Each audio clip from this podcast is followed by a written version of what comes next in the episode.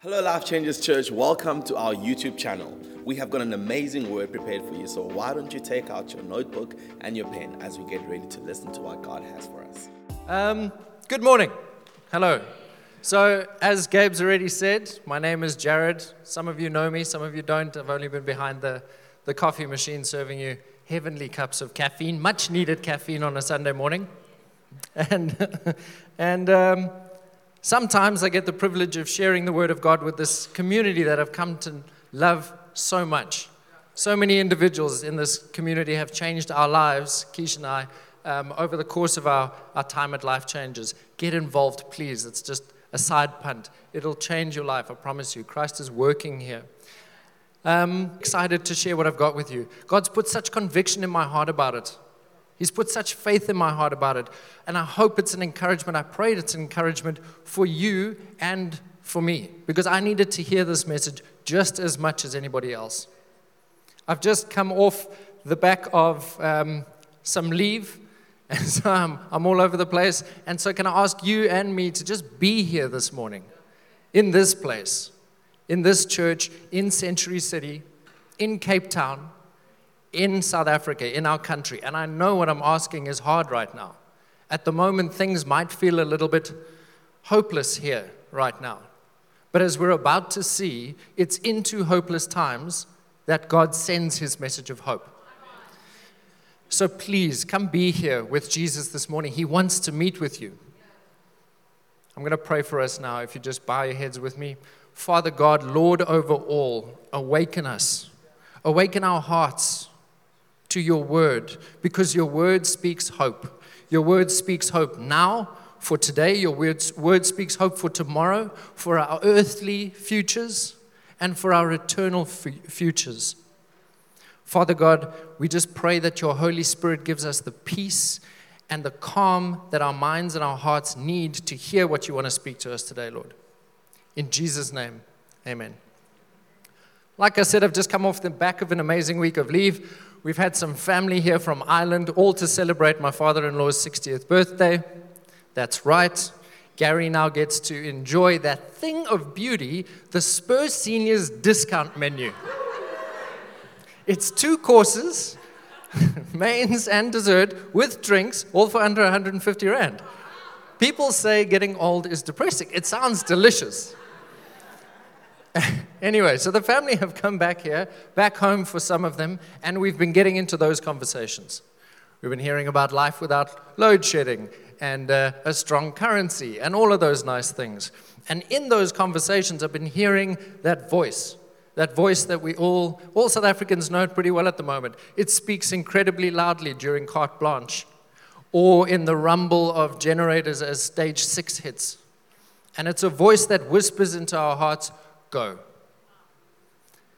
Now, it seems like a lot of people are hearing that voice at the moment because you drive past embassies and it looks like Apple is dropping a new iPhone. People are queuing. They've got their Seattle coffee in one hand and they've got their green mamba, their South African, humble South African passport in the other hand. But that voice, it's saying go, it's saying move, it's saying leave. Not just the country, but difficult situations that we find ourselves in. It's saying, go, leave that job, leave that boss, leave the country, leave that marriage. It's broken. There's nothing here for you. Go. When we get to situations, when we reach those points where we want to say, I've got to get out of here, Scott's, going Scott's just quickly running a marathon before he comes to church, overachiever. But he's a commercial executive, and you can trust an executive to have a handy acronym when you need one. He calls them ABH moments, anywhere but here moments. When we reach these moments, we run the risk of losing sight of what God's word says. So, this morning, I'm not going to be preaching a message that tells you whether you should stay or go. That's not my decision to make. That's not my, I'm not passing any judgment on that decision. It's your conversation to have with God. Please pray about it. But what I will be saying or what I will be looking into, is what God has to say about how He wants us to live where we are. So, the title of my message this morning is Sent to Serve. And I want to look at that by asking two questions. Question number one is How did we get here? Not the super existential version. Not yet. How did I get here this morning? I drove, obviously. How did I get here to Cape Town? Well, I drove from Joburg when Keish and I decided to move up. Yeah, when we decided to move up to, uh, down to Cape Town for work. I could say I chose. We like that one. I chose. Choice. That's like I, I made this decision. I decided, I chose to pursue a job offer. I chose to come and work in Cape Town. Or I can look at God's word and find out that the truth is, He sent me. And that's true for all of us this morning. I want to remind us that Acts 17 26, Paul says, God made from, every uh, from one man every nation of mankind on all the face of the earth. Having determined their appointed times, your lifetime, how much time you get, and the boundaries of your habitations. Your habitat, where you live. We've got a bit to get through, so I'm going to get to the point here quickly. You've got to know this morning, we've got to believe that God's put us in the locations we're in. Okay, so we find in John 17, Jesus is praying to his Father Father, as you've sent me into the world, so I send them. That's Jesus speaking missionary language, yes? For missionaries, yes. Missionaries like you and me. Here's how Charles Spurgeon said it Every Christian gathered here, it's as true for today as it was then, every Christian gathered here is either a missionary or an impostor. I think, I think Spurgeon rhymes with surgeon because the man cuts deep. but here's a friendly reminder what's it say on the walls of our church, your church, my church? Reach far, raise up, release wide. That's missionary speak. and don't get it twisted, that's not something that church staff say to each other.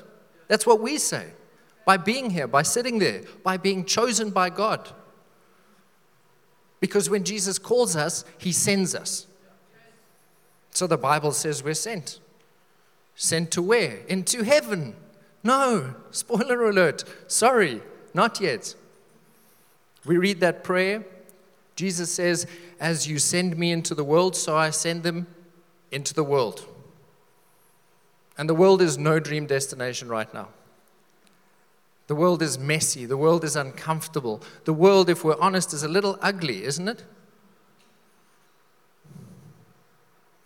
Okay, but what about, what about one of those other destinations? Can I book a Psalm 23 destination like David got? That was nice. That was awesome. That had that's in the Bible. Green pastures, calm waters. That sounds like an all inclusive trip to Mauritius. I want one of those. Can I get one of those? No, again, not yet. If we read God's word without his mission in our mind, we miss the point. Because, yes, David says, The Lord is my shepherd, I shall not want. He leads me into green pastures. And he is trusting God completely for his provision in Psalm 23. But a lot of really smart commentators agree that he wrote Psalm 23 when he was moving through the dust of a desert, running for his life from his own son. And the point that he's trying to make is even there, God gives him rest. Where are you? What desert are you in? Seek the Lord, he'll give you rest. The point he's making is that as if, this is the language of the Psalms, it's poetry, as if he's next to green pastures, calm waters. That's the kind of rest you can expect. And we mustn't miss this. David calls the Lord his shepherd who guides and provides for him. Why? So that he can shepherd. That's what we're called to.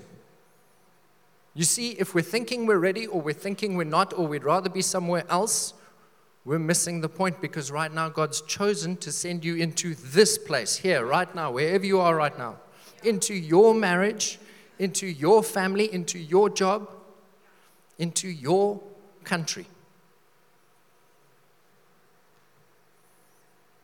And if we think we'd rather be somewhere else, or we're not qualified, we're in great company. Look at the icons in the Bible. Look at who else the all knowing God, in his wisdom, we have to accept that in his wisdom, sent. He sent a man who had no compassion for anyone, Jonah, to show that he, God, had compassion. He, he sent a man who didn't think he could face up to Pharaoh, Moses, to show that he, God, could more than show up to Pharaoh. And he sent a man who was too small to fight a giant who was too big to show that he, God, was bigger than that giant, bigger than it all. Because God, as we sang earlier, God sends his unqualified to show that his power is unequaled. Okay, so question one how did we get here? We were sent. Where are we sent into the world? Now, question two so how do we live here?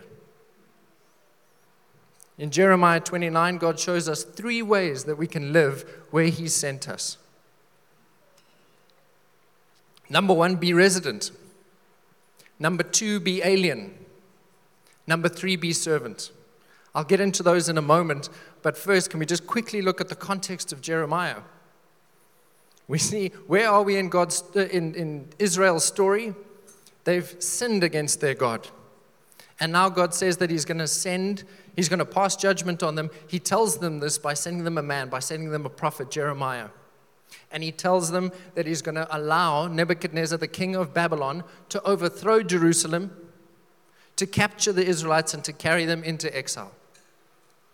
If the spokesperson of Eskom thinks he has tough news to deliver, spare a thought for Jeremiah. But this is the prophecy that Jeremiah got from God for Israel. This is what the Lord Almighty, the God of Israel, says to all of those I carried into exile from Jerusalem into Babylon. Stop for a moment and see it. We can read this too quickly, and then we see Nebuchadnezzar carried them into Babylon. But that's not what the Bible says. The Bible says God did it, He sent them. Okay, so now once they're there, what does He tell them to do? build houses and settle down, plant gardens and eat what they produce, marry and have sons and daughters. Find wives for your sons and gives you, give your daughters in marriage so that they too may have sons and daughters. Increase in number, don't decrease. Also, seek peace. That, that word is the same word as God's peace, shalom. Seek peace and prosperity for the place that I've sent you to. Because if it prospers, you too will prosper. This is what the Lord God Almighty says, the God of Israel. Do not let the prophets and diviners among you deceive you. Don't listen to the dreams you encourage them to have. We get into these conversations, we share that, that tiny little bit of gossip. I have a friend who has a friend who knows a guy who works at Eskom. And if you think stage six is bad, stage 14 is coming. We have these conversations. This is what the Lord says. They are prophesying lies to you in my name. I have not sent them, declares the Lord. This, this terrible news is the context, the real context, for one of the most misquoted verses in the Bible. A victim of captioned Christianity. It's stolen, it's slapped on a cup or a cap or a t shirt, and then we walk around with it. But this is the context for what God says For I know I have the plans for you, plans not to harm you, plans to prosper you, to give you hope and a future. Then you'll call on me and come to me and pray to me, and I will listen to you. His promise You will seek me and find me, and you will seek me with all of your heart. I will be found by you. Please let that sink in for a moment. If we seek him with all of our hearts, we will be found by him. And then his promise, and I will bring you back from captivity. I will gather you from all the nations and the places where I've banished you, declares the Lord, and I will bring you back from the place from which I've carried you into exile. Okay, let's look at it. Be resident, be alien, be servant. Number one, be resident. So God carries his people into Babylon, and what's he tell them to do there? Hunker down, stay away from them, stockpile baked beans, build a safe room pile two ply toilet paper nice and high. No. No, he says build, build houses and settle down, plant gardens and eat what they produce, have faith in me, marry and have sons and daughters, increase in number, don't decrease. This is victory language spoken to people in exile. Also, seek the peace, shalom, that word, and prosperity of the city to which I've carried you into exile. Pray to the Lord for it. When last did we pray for our city? When last did we pray for our country? Not just judge it, not just hate it. Earlier, I mentioned that we're not part of this world. That's because Philippians calls us citizens of heaven. Come on. That is amazing. In not too long from now, we will be in a place way better than Mauritius with our Savior for eternity. But till then, we're called to be expats here. The New Testament uses a word that's so much better than expats. Here's the Greek geeking for the week parepidemos. A fuller definition of this is a stranger, a sojourner. You know it's going to be good when there's a word like sojourner. Not simply passing through, but a foreigner who has settled down, however briefly, to bring you among the, uh, to be among the people or next to them in that place. Those who follow Jesus are referred to this, parepidemos, all over the New Testament. It's literally the message of Hebrews, the whole thing. It's in Philippians, it's in Acts, it's in 1st and 2nd Peter. I'm from Joburg, but I'm living in Cape Town. And while I'm here, I'm called to live here, to work well here, to build family and community here, to be a resident here, to be salt and light here, not to have one foot in and one foot out here. The population of this place, Cape Town, increased by 100,000 last year. 100,000 people. We are the top functioning metropolitan area in the country. People are flooding here. Over last year, over 1 million tourists visited here, and that's not even the pre pandemic level. Who is pointing these people towards Jesus? Are we here for that? Or are we also passing through? Am I just here to snap a yoga pose on lion's head and then move on? Am I soaking up the resources? Am I passing through? Am I semigrating here? That's not what I'm called to do. Are we residing here to reach these people for Jesus? Today, can we realize that we are strangers and exiles for Christ? We are people who are actually the residents of Christ's eternal kingdom, but for now we're sojourners here. Okay, so number one, be resident. Number two, be alien. If the word alien triggers you and you think of facehuggers or ET phone home, say foreigners. This is the tension of our walk with Jesus because we're saved from brokenness into wholeness, but then we are sent into brokenness with wholeness. And that's a fine line. One of the places we find that word, parepidemos, is in 1 Peter 2:11. And this is what Peter writes to them. Dear friends, I urge you as foreigners and exiles to abstain from sinful desires which wage war against your soul. That's what it's, what's at stake.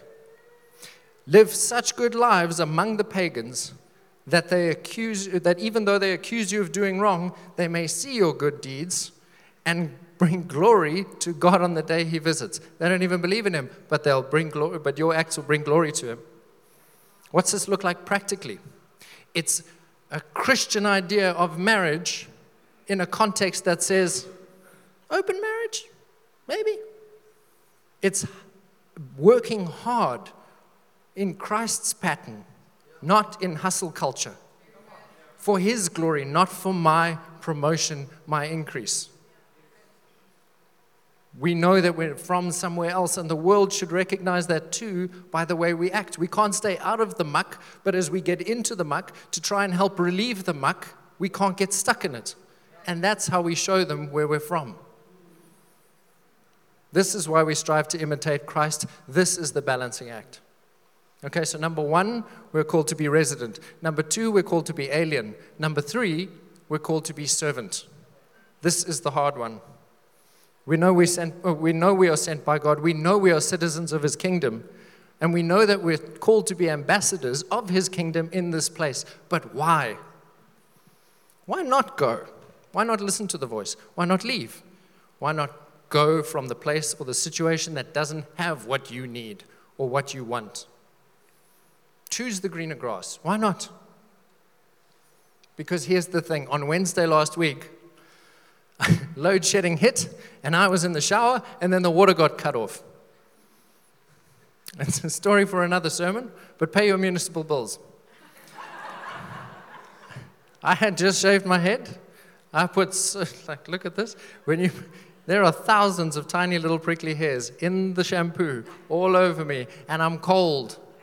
And we're supposed to be getting ready for my father in law's birthday function, a classy function. And then, poof, as I'm standing there, the water is gone. And in that moment, as I'm standing there and I'm cold and I'm feeling sorry for myself and I'm itchy and the shampoo is stinging my eyes, I started to get angry with this country. I did, I confess. And in that moment, I heard the voice. The voice said, Come on, go. You've got job offers overseas. Go. Be safe. Go be comfortable.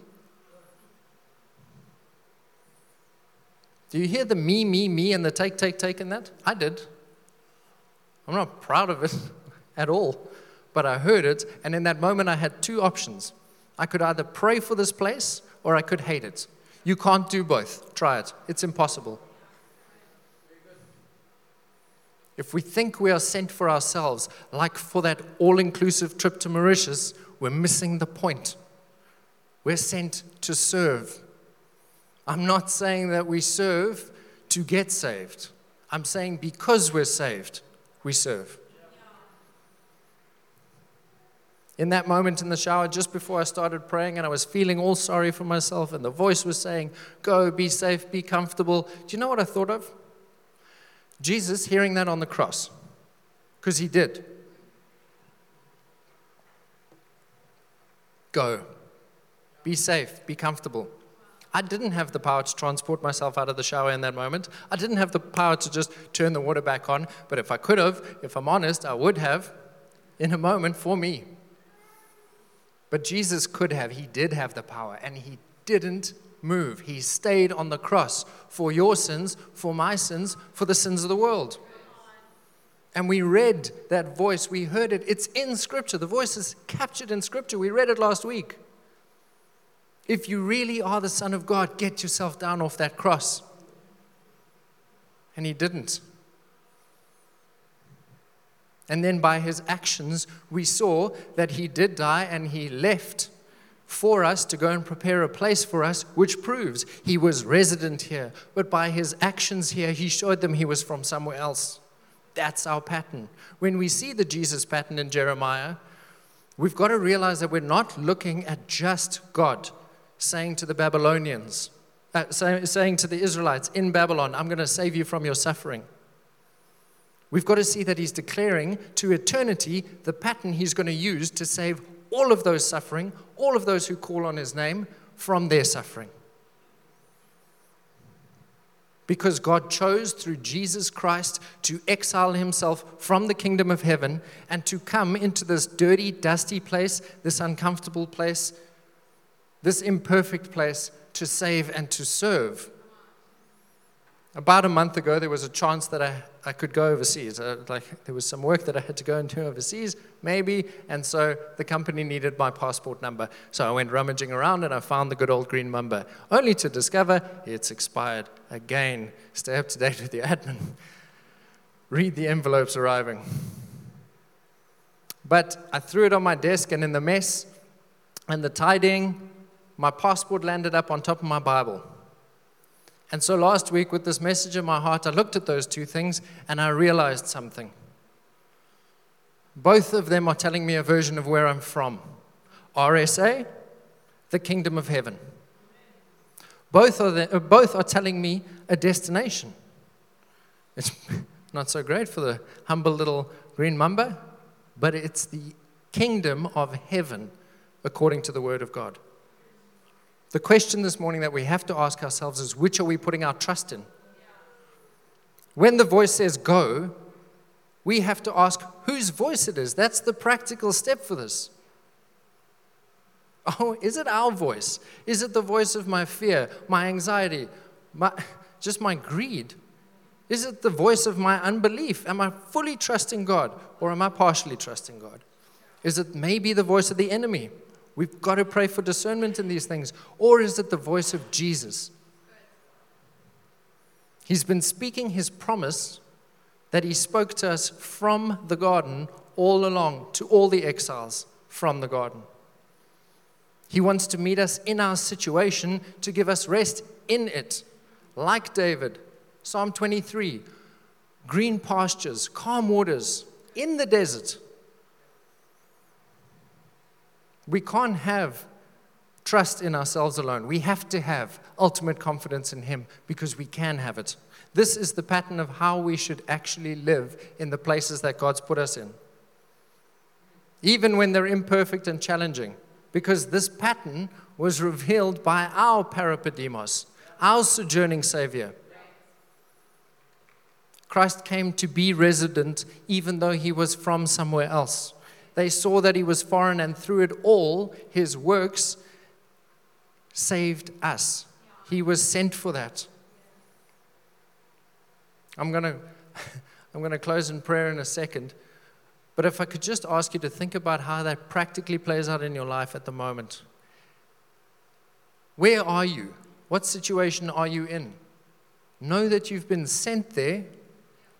Know that He doesn't leave you there.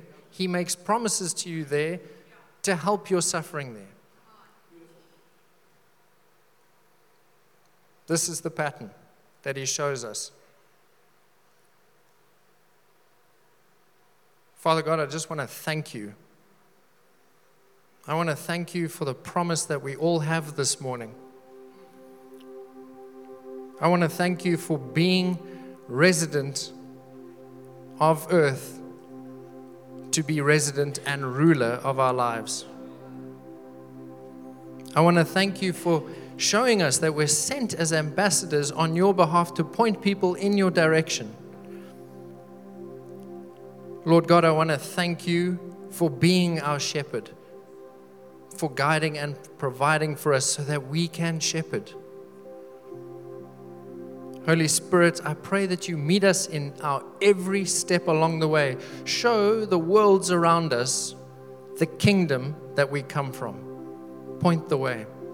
Lord Jesus, meet every person in every desert and give them your peace and rest. While we're praying, I just want to ask you raise your hand to Him if you want to welcome Him into your desert this morning. Pray to Him as David did in your suffering. Don't move until you've consulted Him. Father God, we come to you now with our decisions and we pray. We pray that you would guide us through them. Only let us move when it's your voice, Lord, not ours, not the enemy's, Jesus' voice. We pray this all in Jesus' mighty name. Amen. What an amazing, amazing word. If you would like to find out about what's happening in the life of the church, why don't you follow us on our social media, Instagram or Facebook, or you can go into our website, lifechanges.org.za. Thank you so much for watching that video. Be blessed.